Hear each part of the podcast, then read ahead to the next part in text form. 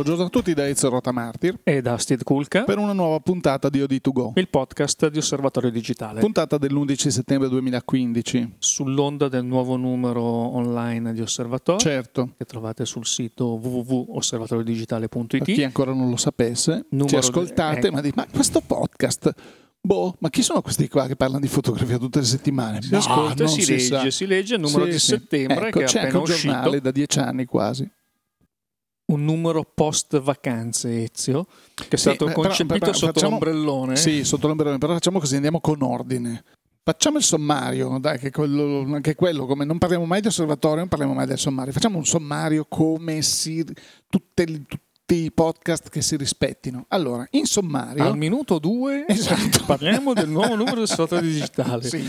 Al, Al minuto 3... no. Comunque, sommario di questa settimana abbiamo tre diciamo macro argomenti. Uno è appunto l'uscita del nuovo numero che è di, di, di, di ieri, l'altro ieri, boh, non mi ricordo neanche già più. Poi parleremo invece di fotografia, parleremo mostre, di, fiere. Sì, parleremo di Expo, che Expo, è un tema ricorrente, ecco. agganciandoci al numero di osservatorio. Sì. E poi, sorpresa, sorpresa, parleremo di prodotto giusto, di prodotti nuovi, di cose di annunci, annunci, più che prodotti annunci, annunci che hanno scosso sì, un po' il settore in questi ultimi giorni. Va bene.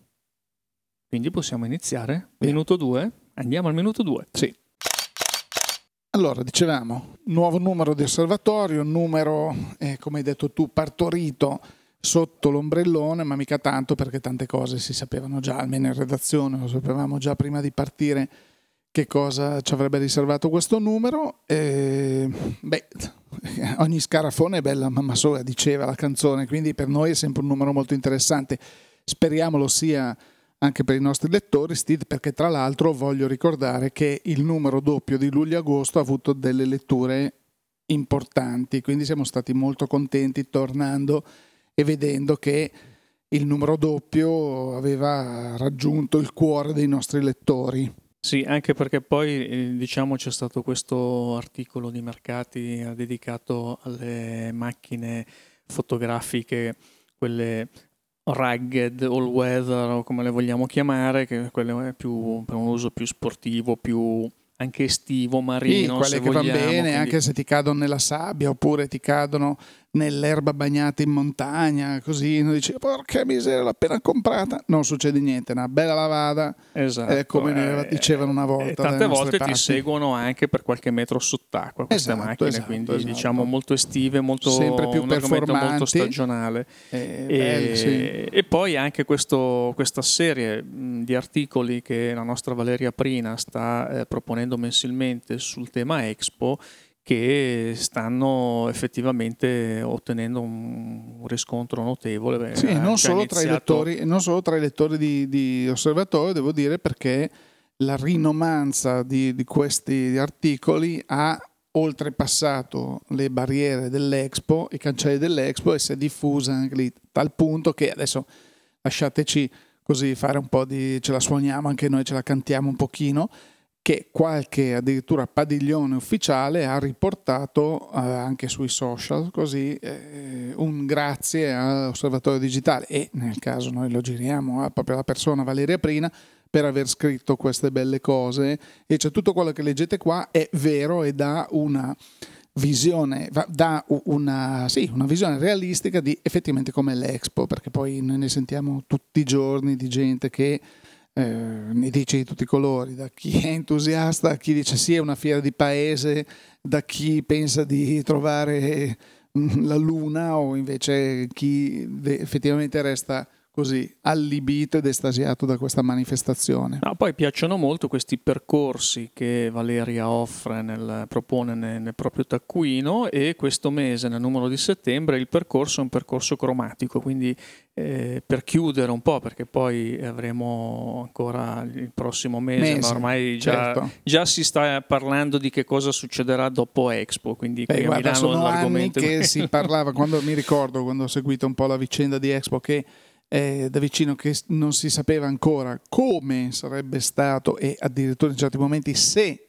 l'Expo sarebbe mai diventata una realtà che qualcuno però già eh, iniziò a dire sì ma dopo cosa ne facciamo della roba dell'Expo, questo spazio così, quindi sono mat- materie di discussione ci sarà ancora per un po' di tempo. Ecco, quindi percorso cromatico questo mese molto bello, corredato da tantissime fotografie, quindi da non perdere e attenzione perché eh, tutti coloro, e non, è, non, sono pochi che ho sentito in estate, ma poi all'Expo andremo quando farà più fresco, settembre-ottobre, già adesso ci sono delle code che sono esatto. assolutamente improponibili. Esatto, quindi, esatto, esatto. Eh, sì, anche perché capita non che aspettate t- tanta gente, anche molti, proprio milanesi, che hanno detto ma sì, l'hanno snobbato un po' all'inizio, vuoi il caldo, vuoi il grande così mm, bailamme che si era creato intorno a questa manifestazione, adesso dicono ma forse sarebbe anche il caso andare, andiamo a vedere così tocchiamo con mano e si trovano delle code che erano quelle.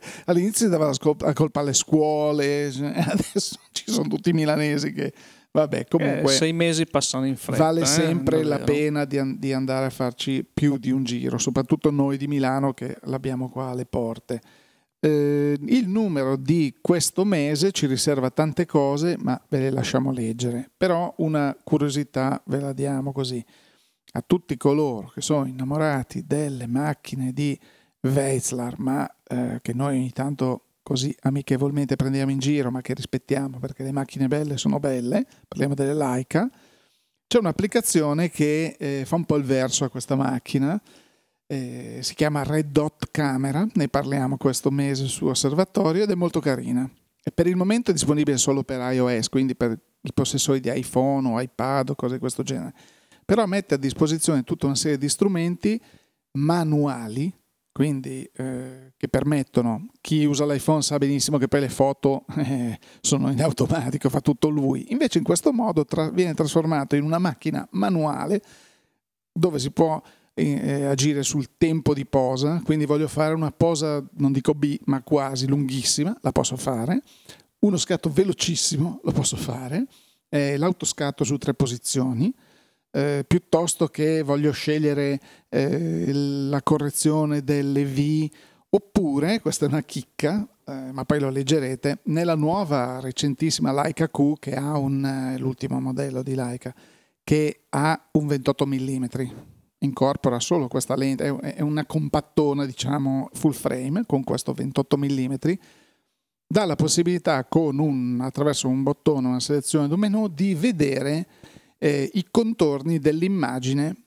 come sarebbe se si utilizzasse un 35 o un 50 mm. La stessa cosa lo fa questo software, è molto carino, guardatelo e a differenza di un prezzo di listino di Leica insomma qui con 2,99 euro diciamo 3 ve la cavate. No, infatti aspettavo di vedere il prezzo in linea 3500 sì, euro di app. Di, di, app. No ed è molto carina ed è fatta molto bene. Quindi insomma poi trovate anche altre cose sul numero e l'osservatrice romana e, via dicendo, insomma tutto. Ecco, per poi chi eh, ci aveva anche chiesto cosa, di, di, cosa avremmo parlato nei mercati, quindi il profilo di quale segmento di macchine fotografiche avremmo parlato questo mese, questo mese torniamo a parlare di travel zoom, quindi queste macchine un po' eh, particolari, un, un, segmento di un po' di nicchia, ma che ha degli estimatori eh, molto fedeli perché è un tipo di macchina che risolve una serie di, di esigenze e anche qui si trovano dei modelli molto molto carucci, quindi trovate anche questo nostro buon Stefano Tieghi ha fatto da par suo un, un aggiornamento dello stato dell'arte di questo segmento di mercato. Bene, io direi di invitare tutti quindi alla lettura del nuovo numero e di farci sapere poi cosa ne pensano, come, come di consueto. E, e a questo punto al minuto 3 possiamo passare, possiamo passare al prossimo argomento, argomento del podcast.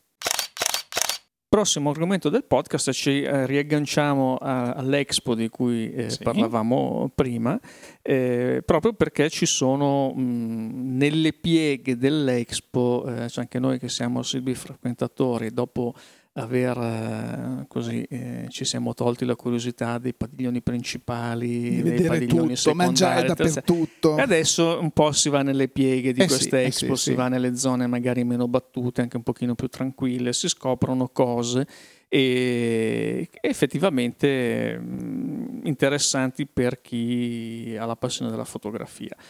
La prima segnalazione che vogliamo fare riguarda eh, il padiglione della Francia. Il padiglione della Francia che è un padiglione eh, in realtà sul decumano come eh, tutti i grossi padiglioni, ma è un po' nascosto perché tutta la parte eh, davanti è questo grande giardino, quindi il padiglione in sé che è molto bello, tra l'altro molto particolare, è stato votato anche uno tra i, tra i, più belli in assoluto della manifestazione, è un pochino più all'interno. E quando si entra eh, ci sono questi monitor, mh, mm, non sono evidentissimi ma se prestate attenzione li trovate, eh, dove proiettano eh, le fotografie part- che eh, hanno partecipato quest'anno a questo festival eh, annuale della fotografia di cucina, che è il Festival della eh, fotografie culinaire esatto, internazionale in francese sì, non sì, è sì, la mia lingua però è arrivato alla sesta edizione tra l'altro quest'anno di solito è un festival che si svolge a in Parigi Francia, certo. e quest'anno col mm, fatto dell'Expo eh, hanno gemellato diviso, e esatto. dura proprio dal primo maggio al 31 ottobre sul sito che è www.festivalfotoculinaire.com eh, è possibile votare per le fotografie eh, partecipanti. E ci sono anche dei fotografi italiani se volete eh, dato che c'è un po' questa uh, solita mh, questo campanilismo tra pochino, italiani e sì, francesi. Sì. se volete sostenere la vostra squadra del cuore ci sono anche dei fotografi italiani. E comunque al di là della nazionalità dei fotografi eh, vale la pena andare a vedere eh, o sul sito o se siete in Expo eh, nel padiglione eh, le fotografie partecipanti perché ci sono delle fotografie mh, che sono veramente molto molto belle sia come eh, resa tecnica che come anche mh, creatività, come ideazione, come insomma, devo dire delle foto veramente molto molto piacevoli. Quindi è un, si vede che è un festival comunque di un certo livello, di una certa qualità, anche poi vedendo i partner di, della manifestazione del festival stesso, Certo. ci sono anche dei nomi di un certo calibro, certo, quindi certo, certo. da tenere d'occhio. e poi fosse solo che così riuniscono due delle grandissime passioni di tantissimi ascoltatori anche nostre che insomma fotografia e buon cibo eh, siamo sempre pronti come dire Di fotografia e buon cibo parleremo poi ancora eh, in futuro per un'iniziativa che mh, magari spenderemo qualche parola alla prossima puntata. Eh, tornando a Expo, ehm, vi voglio segnalare invece eh, nella zona ehm, cosiddetta della società civile, che è mh, entrando dove c'è padiglione zero, entrando sul decumano da quella parte, eh, diciamo eh, a sinistra verso le autostrade, un po' dietro, un po' nascosto. È, è di, una di quelle zone dove effettivamente se non si va apposta facilmente la, la, si perde. Eh, abbiamo trovato eh, questo desk della regione Umbria, non è un, un padiglione, è un desk all'interno di un una piccolo padiglione. Tra l'altro lì c'è anche questo mercatino dove ci sono anche i dolci siciliani, fanno questi magnifici cannoli al momento. Mamma mia, sì, sì, sì, che so che è già ingrassato solo esatto. passandoli davanti, però sono buonissimi, sì. E ehm, in questo desk dell'Umbria eh, abbiamo trovato due cose eh, molto simpatiche. Eh, la prima per chi segue OD3D, la nostra pagina su Facebook, è appassionato di, di, fotografia tridimensionale, la città di Gubbio ha prodotto questi mh, segnalibri eh, che sono fatti con eh, quel sistema di... Quella tecnica che quella... si usava una volta, che come giravi la cartolina, eh, è bellissima. Esatto, che ha anche un nome preciso che adesso dopo le vacanze ci sfugge, ci non importa. Comunque i più anziani tra gli ascoltatori si ricorderanno sicuramente queste foto che tipo giravi e vedevi da una parte e dall'altra delle cose diverse. Sì, che tra l'altro mh, oggi vengono fatte anche con dei sistemi abbastanza sofisticati. Ah, sì, sì, incredibile, anche di stampe proprio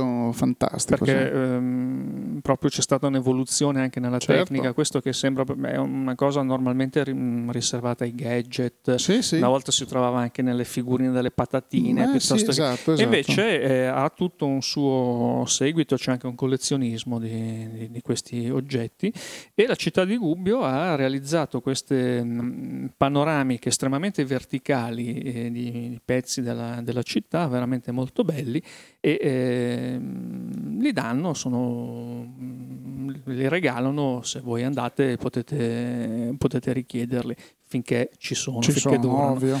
Così come fino ad esaurimento fino scorte. Ad esaurimento scorte. Mm-hmm. Così come devo dire eh, chapeau alla regione Umbria invece, eh, l'ente del turismo, che ha eh, approntato questo volumetto in italiano e in inglese, eh, chiaramente bellissimo, bellissimo, veramente complimenti. turistica, eh, si intitola Sensational Umbria, itinerario sulle tracce di Steve McCurry. Eh, insomma, uno Quindi, che le foto comunque le sa fare. Esatto, uno che le foto le sa fare, ci sono eh, varie fotografie appunto di Steve McCurry come è lecito attendersi, ci sono tutta una serie di articoli a corredo, ci sono delle proposte anche di, di itinerario ed è, a noi è piaciuto molto perché eh, questo utilizzo della fotografia eh, come promozione turistica, che è una cosa che in Italia eh, magari non è la prima volta che viene fatto, ma eh, secondo noi dovrebbe essere fatto in maniera molto più eh, massiva, massiva perché, perché, come dico sempre noi dovremmo poter vivere di questa cosa quindi visto che abbiamo uno dei paesi più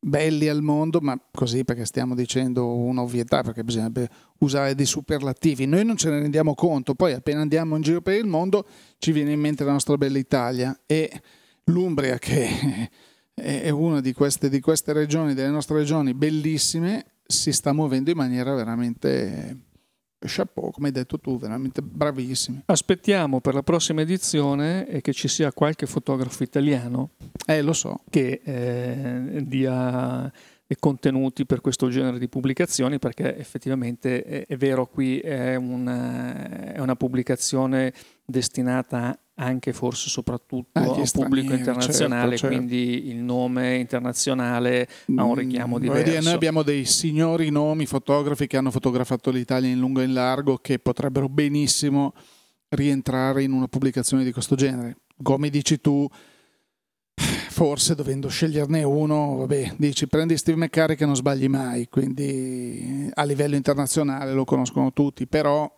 ecco, non, non togliamo niente ai nostri fotografi perché ne abbiamo e alcuni di questi saranno anche ospiti dei profili dei prossimi numeri di osservatorio. Adesso ci sarà, fammi spendere due parole così, eh, ci sarà un, un, piccolo cambio di rotta nei, nei, nei profili eh, abbiamo sempre fatto una scelta di un certo tipo, adesso abbiamo deciso di così passare un po' mh, la palla in mano anche a tanti fotografi molto noti, molto bravi in Italia che mh, così ci fa piacere ospitare il suo osservatorio e ci farà piacere che i loro profili vengano letti dai nostri lettori.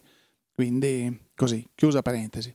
Molto bene, quindi eh, se andate all'Expo queste piccole cosine, poi aspettiamo anche suggerimenti, notizie da, da parte vostra, potete contattarci sulle pagine Facebook o sul sito avete tutti sì, una, piccola, una piccola polemica Steve. perché dobbiamo essere noi perché vabbè noi siamo appassionati ci interessiamo e di fotografia e di questo tipo di cose interessanti di, di, di così notizie e di segnalazioni perché a me arrivano sempre comunicati stampa che sono sempre delle marchettone incredibili dove c'è quello che fa girare il pentolone eh, con la televisione, quell'altro che fa saltare la frittella e che chi se ne frega, cioè, queste sono le cose da vedere all'Expo. Poi mi sento dire, ah ma l'Expo è una fiera di paese, non c'è niente da vedere. Dopo mi scattano i tre minuti, le ammazzerei. E dico, ma cosa siete andati a vedere? Perché effettivamente quando voi entrate, c'è il decumano, eh, entri dove c'è il padiglione zero, ci sono subito i mercati, l'OVS, l'OVS la trovate anche tre vie dietro casa vostra. La, la Intesa San Paolo, forse ci sono più Intesa San Paolo che eh, cristiani nel vostro paese, però... E questi sono sponsoroni, c'è Tecnogym, perché non stiamo facendo dei nomi, Tecnogym ha fatto una serie, ce n'è Perugina, c'è questi nomi Ferrero, ce ne sono che sono delle eccellenze italiane, però sono veramente... Mh, le cose da vedere all'Expo sono altre. Cioè, non soffermatevi con tutto il bene dell'OVS a comprare la maglietta dell'Expo all'OVS, entrate, la comprate, la pagate 700 dollari, 700 euro, quello che è, ve ne andate. Andate a vedere le altre cose che sono importanti. Noi continueremo a cercare queste cose eh, durante chicche. le nostre visite e a ragguagliarvi e ad aggiornarvi. E ripeto, se anche voi avete delle proposte, delle segnalazioni da fare, eh, noi siamo qui a vostra disposizione e eh, possiamo per questa puntata del podcast chiudere anche l'angolo Expo e passare all'ultima parte. Al minuto 4. 4 minuto. La parte di annunci che, eh, come dicevamo, hanno scosso un po' il settore in questa settimana. Sì, sti, ci sono un po' di, di, notizie che così settimana scorsa avevamo chiuso dicendo boh, succederà qualcosa questa settimana. Non l'avessimo mai detto. Eh, effettivamente ci sono un po' di annunci che riguardano un paio di case eh, produttrici mh, mm, che così hanno detto ah, noi stiamo facendo questo tipo di cosine e adesso ve le raccontiamo. Una è sempre indefessa Canon che lavorano giorno e notte che eh, non ha presentato un prodotto vero e proprio Steed, però ha fatto così degli annunci tipo eh, ah sì, abbiamo sapete che abbiamo realizzato un, un sensore da 250 megapixel. La gente ha detto come? Scusate. Sì, perché anni fa, infatti, se qualcuno di voi più attenti si ricorderanno, avevano annunciato, detto non lo usiamo, eh, non, lo, non, lo, vogliamo usare, non sarà su nessuna macchina, però così, en passando, abbiamo fatto questo sensore da 120 megapixel, quando tipo già 24 erano un po' la soglia massima delle, delle top di gamma mh, fotocamere che, digitali che c'erano all'epoca. E invece adesso hanno detto, beh, così abbiamo fatto un prototipo, 250 megapixel, poi l'hanno montato addirittura in un accrocchione eh, e ci hanno montato sopra per far vedere che comunque allora, per funzionare funziona, gli abbiamo attaccato questo nuovo 35 mm f1.4 presentato, di cui abbiamo parlato settimana scorsa, eh, seconda serie, serie L, così, l'hanno attaccato e ha detto ecco questo mh, mm, per dimostrare che anche le nostre ottiche possono risolvere fino a... la gente ha detto ah, ecco, vabbè, e qui siamo a un esercizio di stile, se vogliamo. Però Canon non si è fermata a questo perché ha annunciato anche qualcos'altro. Sì, ha annunciato il fatto di essere impegnata nello sviluppo di questa reflex eh, full frame 35 mm con un sensore da 120 megapixel. Quello Quindi, di cui non lo usiamo, eh?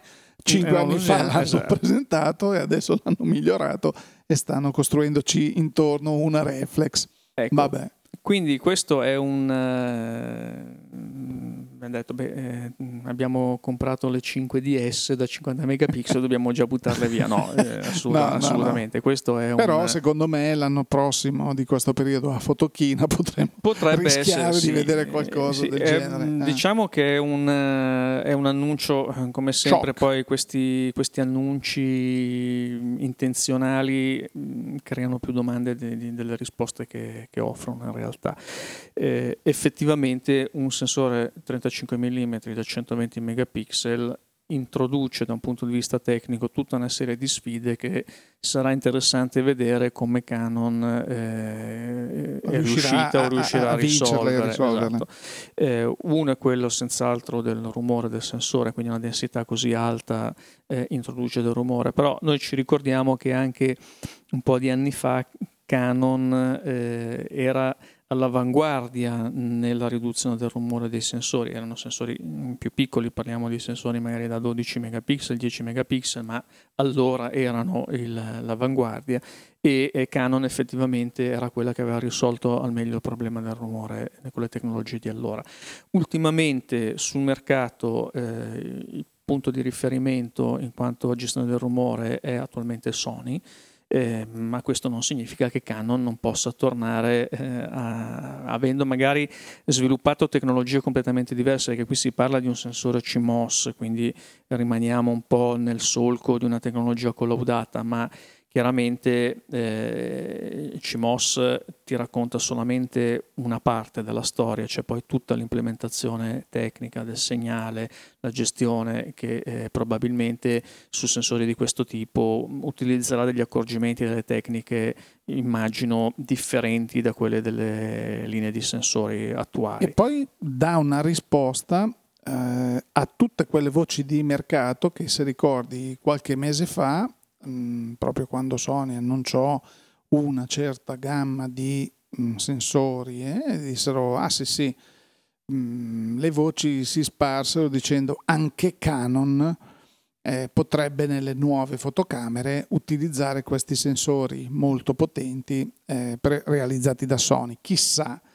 E invece mi sa che qui mh, questi si stanno facendo i loro sensori senza bisogno di nessuno sì, anche perché Canon è uno dei, dei pochi centri di produzione e sviluppo di sensori propri, quindi credo che questo sia sul lungo termine un grosso vantaggio competitivo, fin tanto che eh, i volumi di apparecchi venduti sono quelli, eh, di un certo tipo. Attuali, certo. È chiaro che ci sono state altre case che magari inizialmente sviluppavano i propri sensori o avevano iniziato a sviluppare poi hanno dovuto eh, chiudere e passare a, a, un outsourcing, per esempio Sony eh, o Kodak, eh, che sono i, i, grandi produttori per conto terzi, OEM.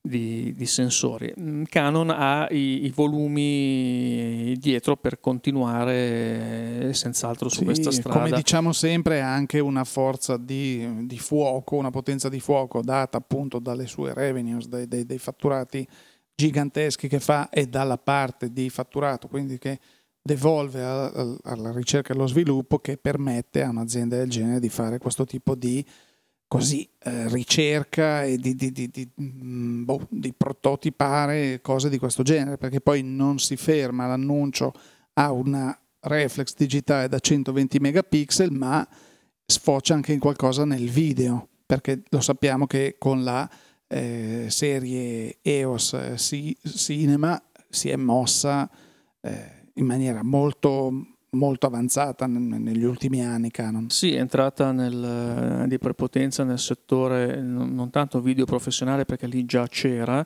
quanto nel settore cinematografico e eh, qui l'annuncio riguarda lo sviluppo di un sistema eh, video 8K. Perché sappiamo eh, che con la 500C già erano arrivati a 4K. 4K ormai, ormai, si parla di 8K un po' perché sia Red che Harry, che sono gli altri grossi gli nomi del settore, diciamo, hanno sì. già eh, sul mercato dei prodotti 8K. Quindi Canon eh, questa settimana eh, in Giappone c'è questo Canon Expo che è un evento Ehm, dell'azienda e non avendo probabilmente grandi, tantissimi nuovi prodotti da, da presentare eh, è uscita con questi annunci. E, mm, il video 8K eh, ovviamente ci fa sempre un pochino sorridere visto che di solito si parla della carenza cronica di video 4K e, e, e già ci sono i televisori 4K, tutto 4K, manca il contenuto, figuriamoci l'8K eh, è chiaro che da un punto di vista marketing eh, il settore deve andare avanti. Eh, io vedevo la televisione giapponese che ha già iniziato eh, con le riprese 8K sperimentali addirittura con le Olimpiadi di Londra del 2012 e sta andando avanti eh, con l'8K sperimentale, addirittura pensava di eh, chiudere la sperimentazione nel 2020 con le Olimpiadi del 2020, i giochi olimpici estivi, che poi sono stati assegnati a Tokyo, quindi giocando in casa hanno detto no, eh, la sperimentazione la chiudiamo prima e tutte le Olimpiadi del 2020 di Tokyo verranno registrate, trasmesse eh, in 8K, ovviamente da satellite, perché poi eh, i giapponesi da poco hanno completato la migrazione dell'infrastruttura televisiva terrestre a 2K, quindi ci vorranno non so, vogliamo dire mm, vent'anni prima che si passi a, una, a, un nuovo, a un nuovo sistema. E a quel punto non sarà 4K, non sarà 8K, probabilmente parleremo dei 32, dei 64K, non, non lo sì, so. Sì, insomma, quindi... Avremo le persone che dalla televisione direttamente verranno in casa. Ecco, quindi ehm, è chiaro che qui forse più che, che televisione si parla di cinematografia, si parla di produzioni speciali per mh, sistemi di proiezione dedicati, per ambienti di, di proiezione dedicati, insomma. Non... Mm, ah, comunque a proposito, che si parla sempre della carenza del 4K, e dell'altro giorno quando c'è stato la, il kick-off di, di Apple eh, a San Francisco, che eh, presentando i nuovi iPhone hanno detto, beh, eh, qui la uh, fotocamera adesso a 12 megapixel, ma è in grado di girare filmati in 4K, quindi giù tutti a filmare 4K per vederli sui vostri meravigliosi televisori. Ah, tu pensa che poi, tra l'altro, a proposito di 4K, eh, è proprio di, di ieri, l'altro ieri, l'annuncio eh, sempre da parte di Canon eh, di, di, due nuovi zoom eh, 4K per le broadcast, telecamere, per le telecamere sì, sì. e sono le prime, i primi obiettivi eh, che Canon produce Realizza. per il 4K, quindi siamo ancora veramente eh, molto indietro nel 4K, già stiamo parlando dell'8. Beh, ma se tu ricordi già lo scorso anno, sia al CES di Las Vegas che al NAB di eh, sempre Las Vegas, che sono le due fiere, una dell'elettronica e l'altra del broadcast, eh, proprio NHK, quindi la, la, il broadcaster nazionale giapponese, la RAI giapponese per intenderci, e Panasonic eh, si misero insieme e dicono ma in un angolino qui ecco abbiamo una sorta di display e qualche cosa 8K e la gente dice come 8K se stiamo lanciando adesso il 4K è ovvio che comunque la ricerca non si ferma e il 4K è già dimenticato da parte di questi signori vanno oltre ed ecco qui che fanno un annuncio con l'8K. Sì, un conto la tecnologia e, un conto poi il mercato, Questo, sono dinamiche completamente esatto. differenti. Sì, perché poi anche un po' come internet, no? noi parliamo di tante cose, poi andiamo in certe regioni d'Italia dove non arriva quasi neanche il telefono, per cui ecco, stiamo un po' così. Mm. Bene, anche oggi diciamo che abbiamo trattato di un po' di tutto, eh, spero che questa puntata sia sempre di vostro gradimento e quindi andiamo un po' così a riepilogare tutti i nostri appuntamenti a partire appunto da, come dicevamo all'inizio, www.osservatoriodigitale.it, il nuovo numero di settembre, www.fotoguida.it dove trovate tutte le novità di prodotto e il comparatore, il comparatore. fotografiche. Eh, ci siamo dimenticati, no, non ci siamo dimenticati, c'era anche un altro prodottino, che non è un prodottino, è un, un prodotto interessante, ma ne parleremo la prossima settimana perché sennò qui i podcast diventano di sei ore e poi ci bastonano. Eh, dalla regia, quindi eh, c'è il comparatore, dicevamo, e poi non vogliamo viaggiare, viaggiamo con www.oditravel.it che è la nostra iniziativa eh, riservata ai viaggi fotografici e, e poi le pagine social eh, su Facebook, su Twitter di Fotoguida, di Osservatorio Digitale di Oditravel, Odi3D che appunto è la nostra iniziativa dedicata alla stereoscopia, realtà virtuale, tridimensionalità. Chi più ne più ne ci mancano le stampanti 3D, magari. Sì, adesso vediamo un attimo. Eh, chiamiamo Simone, il nostro amico Simone viene e ci fa subito una testa così.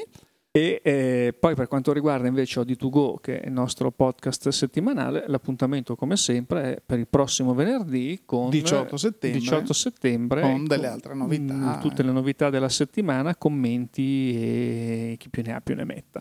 Quindi per questa settimana direi che è tutto, vi auguriamo buona lettura con il nuovo numero di osservatorio e come sempre da Steve Kulka e da Ezra Martir. Grazie per l'ascolto e a risentirci.